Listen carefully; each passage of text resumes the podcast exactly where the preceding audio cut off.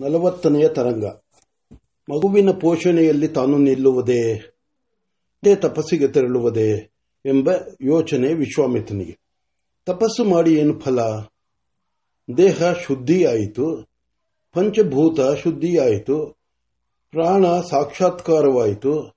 ಇಷ್ಟಾದರೂ ಸಿಕ್ಕದೆ ಆ ಬ್ರಾಹ್ಮಣವಾದರೂ ಏನು? ಹಾಗೆ ಗೊತ್ತು ಗುರಿಯಿಲ್ಲದಿದ್ದರೂ ಹೋಗಲಿ. ತಪಸ್ಸು ಮಾಡೋಣವೆಂದರೆ ಈ ದೇವತೆಗಳ ತೊಂದರೆ ಬೇರೆ. ನಮಗೆ ತಿಳಿಯದೆಯೇ ನಮ್ಮ ದೇಹದೊಳಗೆ ಪ್ರವೇಶಿಸಿ ವ್ಯಾಪಾರ ಮಾಡುವುದಾದರೆ, ನಾವು ಮಡಕೆ ಕುಡಿಕೆಗಳಿಗಿಂತ ಕಡೆ, ಕಡಿಮೆಯಾದವೆಲ್ಲ, ನೊಣಗಳು ಕೂಡಿದ್ದ ಜೇನನ್ನು ಯಾರೋ ಹೊತ್ತುಕೊಂಡು ಹೋದಂತೆ ನಾನು ಮಾಡಿಟ್ಟ ತಪಸ್ಸೆಲ್ಲ ಸ್ವರ್ಗವನ್ನು ಕೊಡುವ ನೆವದಿಂದ ಈ ದೇವತೆಗಳು ಕೊಂಡು ಹೋದರೆ ನಾನು ತಪಸ್ಸು ಮಾಡಿ ಫಲವೇನು? ಎಂದು ಆತನು ದೀರ್ಘವಾಗಿ ಯೋಚಿಸುತ್ತಾನೆ. ಒಂದು ವೇಳೆ ತಪಸ್ಸು ಬೇಡವೆನ್ನೋಣ. ಮಾಡುವುದೇನು? ಮತ್ತೆ ರಾಜ್ಯವನ್ನು ಕಟ್ಟಿಕೊಳ್ಳುವುದೇ? ಅಥವಾ ಆಶ್ರಮವನ್ನು ಮಾಡಿಕೊಂಡು ಪಾಠ ಪ್ರವಚನವನ್ನು ಹೇಳಿಕೊಂಡು ಯಥಾಯಥ ಇದ್ದು ಬಿಡುವುದೇ? ಕೂಡದು. ಅದು ಗುರಿಯಿಲ್ಲದ ಜೀವನ. ಆ ಕುರುಡು ಬಾಳಿಗೂ ಈ ದೇಹ ಇಲ್ಲೇ ಬಿಟ್ಟು ಲೋಕಾಂತರಗಳಿಗೆ ಹೋಗಬಾರದೇಕೆ? ಅಂತಹ ಆಸೆ ಇದ್ದರೆ ಇಂದ್ರನನ್ನು ಬರಮಾಡಿಕೊಂಡು ಮತ್ತೊಂದು ಸ್ವರ್ಗವನ್ನು ಕಳುಹಿಸಿಕೊಡು ಎಂದರಾಯಿತು. ಆದರೆ ಉಂಡು ತಿಂದು ಭೋಗ ಪಡುವುದು ಮಾತ್ರವೇ ಮಾತ್ರದಲ್ಲಿ ಸುಖವೇನಿದೆ? ಅದಷ್ಟೇ ಜೀವನವೆಂದರೆ ನಮ್ಮ ಆಶ್ರಮದ ಮೃಗಗಳಿಗೂ ನನಗೂ ಏನು ವ್ಯತ್ಯಾಸ? ಎಂದು ಯೋಚನಾ ತರಂಗಗಳು ಆತನನ್ನು ಸುತ್ತಲೂ ಆಕ್ರಮಿಸಿದವು. ಆತನು ಹೀಗೆ ಯೋಚನಾ ಮಗ್ನನಾಗಿರುವಾಗ ಮತ್ತೆ ಮಗುವು ಅತ್ತು ತಾನಿರುವುದನ್ನು ಹೇಳಿಕೊಂಡಿತು. ಆತನು ಧ್ಯಾನ ಮಾಡಿ ಪ್ರಾಣಮಯನಾಗಿ ತನ್ನ ಹೆಬ್ಬಟ್ಟನ್ನು ಅದರ ಬಾಯಲ್ಲಿಟ್ಟನು. ಮಗುವು ಚೊರಚೊರನೆ ಚೀಪಿಕೊಂಡು ತೃಪ್ತವಾಗಿ ಹಾಗೆಯೇ ಮಲಗಿತು. ಎರಡು ನವಿಲುಗಳ ನವಿಲುಗಳು ಬಂದು ತಮ್ಮ ರೆಕ್ಕೆಗಳನ್ನು ಬಿಚ್ಚಿ ಅದಕ್ಕೆ ಹೊದಿಸಿದವು. ಇನ್ನೊಂದು ಗಂಡು ನವಿಲು ತನ್ನ ಬಾಲವನ್ನು ಹೊಚ್ಚಿತು. ಆತನಿಗೆ ಅದನ್ನು ಕಂಡು ಆಶ್ಚರ್ಯವಾಯಿತು. ಮಗುವಿನ ತಾಯಿಯಲ್ಲಿ ಹೋದ, ತಾಯಿ ಎದ್ದು ಹೋದಳು. ತಂದೆಯಾದ ತಾನು ಏನು ಮಾಡಬೇಕೆಂದು ಇನ್ನೂ ಗೊತ್ತು ಮಾಡಿಕೊಂಡಿಲ್ಲ. ಇಂತಹುದರಲ್ಲಿ ಈ ಹಕ್ಕಿಗಳು ಈ ಮಗುವಿಗೆ ಉಪಚಾರ ಮಾಡುತ್ತಿವೆ. ಇವಕ್ಕೆ ಮಾಡಿ ಎಂದು ಹೇಳಿದವರಾರು, ಹೌದು, ನಾನು ಮೊನ್ನೆಯ ದಿನ ಸ್ನಾನಕ್ಕೆ ಹೋಗುವಾಗ ಈ ನವಿಲಿಗೆ ಹೇಳಿದ್ದೆ. ಆದ್ದರಿಂದ ಇವು ನನ್ನ ಕೆಲಸ ಮಾಡುತ್ತಿವೆಯೇ? ನನಗೂ ಇವಕ್ಕೂ ಸಂಬಂಧವೇನು? ಬಂದಾಗ ಇದಕ್ಕೆ ಅದರಿಂದ ಇದಕ್ಕೆ ಆಧಾರದಿಂದ ಏನಾದರೂ ಉಪಚಾರ ಮಾಡುವುದು ಅಷ್ಟೇ ಅದಕ್ಕೆ ಇವಿಷ್ಟು ಪ್ರತ್ಯುಪಕಾರ ಮಾಡುತ್ತಿವೆ ಏನು ಹಾಗಾದರೆ ದೇವತೆಗೆ ದೇವತೆಗಳು ಮಾತ್ರ ನಿಷ್ಠೂರರೇ? ಅವರಿಗೆ ನಾವು ಹಗಲು ಇರುಳು ಹವಿಸನ್ನು ಕೊಡುತ್ತಿದ್ದರು ಅವರೇಕೆ ನಮಗೆ ಉಪಕಾರ ಮಾಡುವುದಿಲ್ಲ. ತಪಸ್ಸನ್ನೇಕೆ ಅಪಹಾರ ಮಾಡುವರು?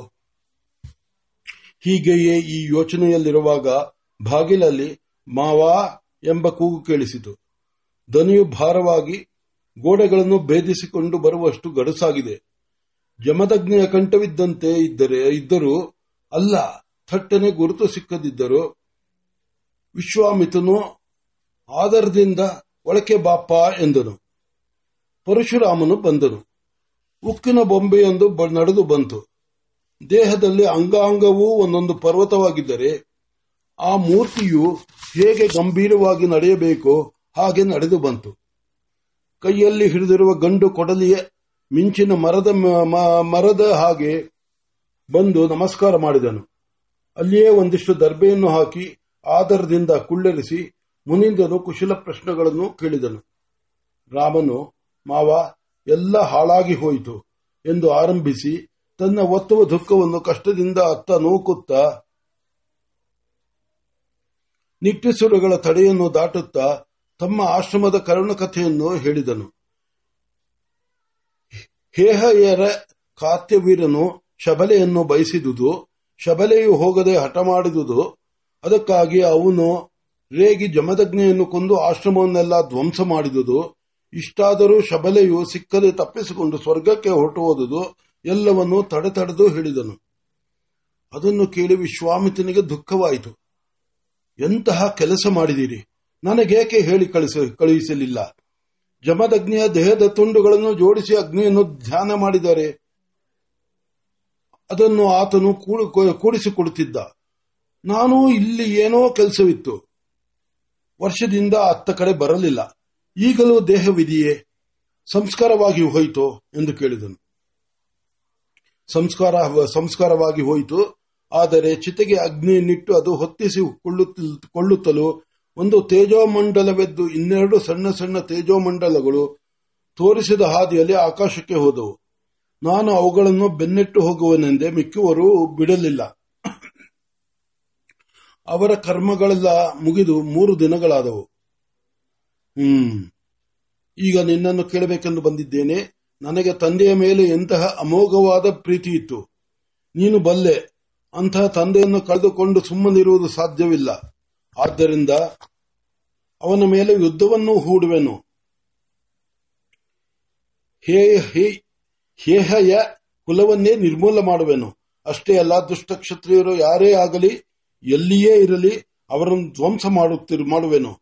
ಇಪ್ಪತ್ತೊಂದು ಸಲ. ಮಾವ, ತಂದೆಯು ಅರ್ಚಿಸುತ್ತಿದ್ದ ಅಗ್ನಿಯು ಸಪ್ತಾರ್ಚಿಯು ತ್ರಿರೂಪನು. ಆದ್ದರಿಂದ ಏಳು ಮೂರು ಸಲ ಈ ಭೂಮಂಡಲವನ್ನ, ಭೂಮಂಡಲವನ್ನೆಲ್ಲ ಸುತ್ತುವೆನು. ಕಿರೀಟಪತಿಗಳಾದವರ ತಲೆ ಕಡಿದು ಸುರಿಯುವ ಬಿಸಿ ರಕ್ತದಲ್ಲಿ ಪಿತ್ತ ತರ್ಪಣ ಮಾಡುವೆನು.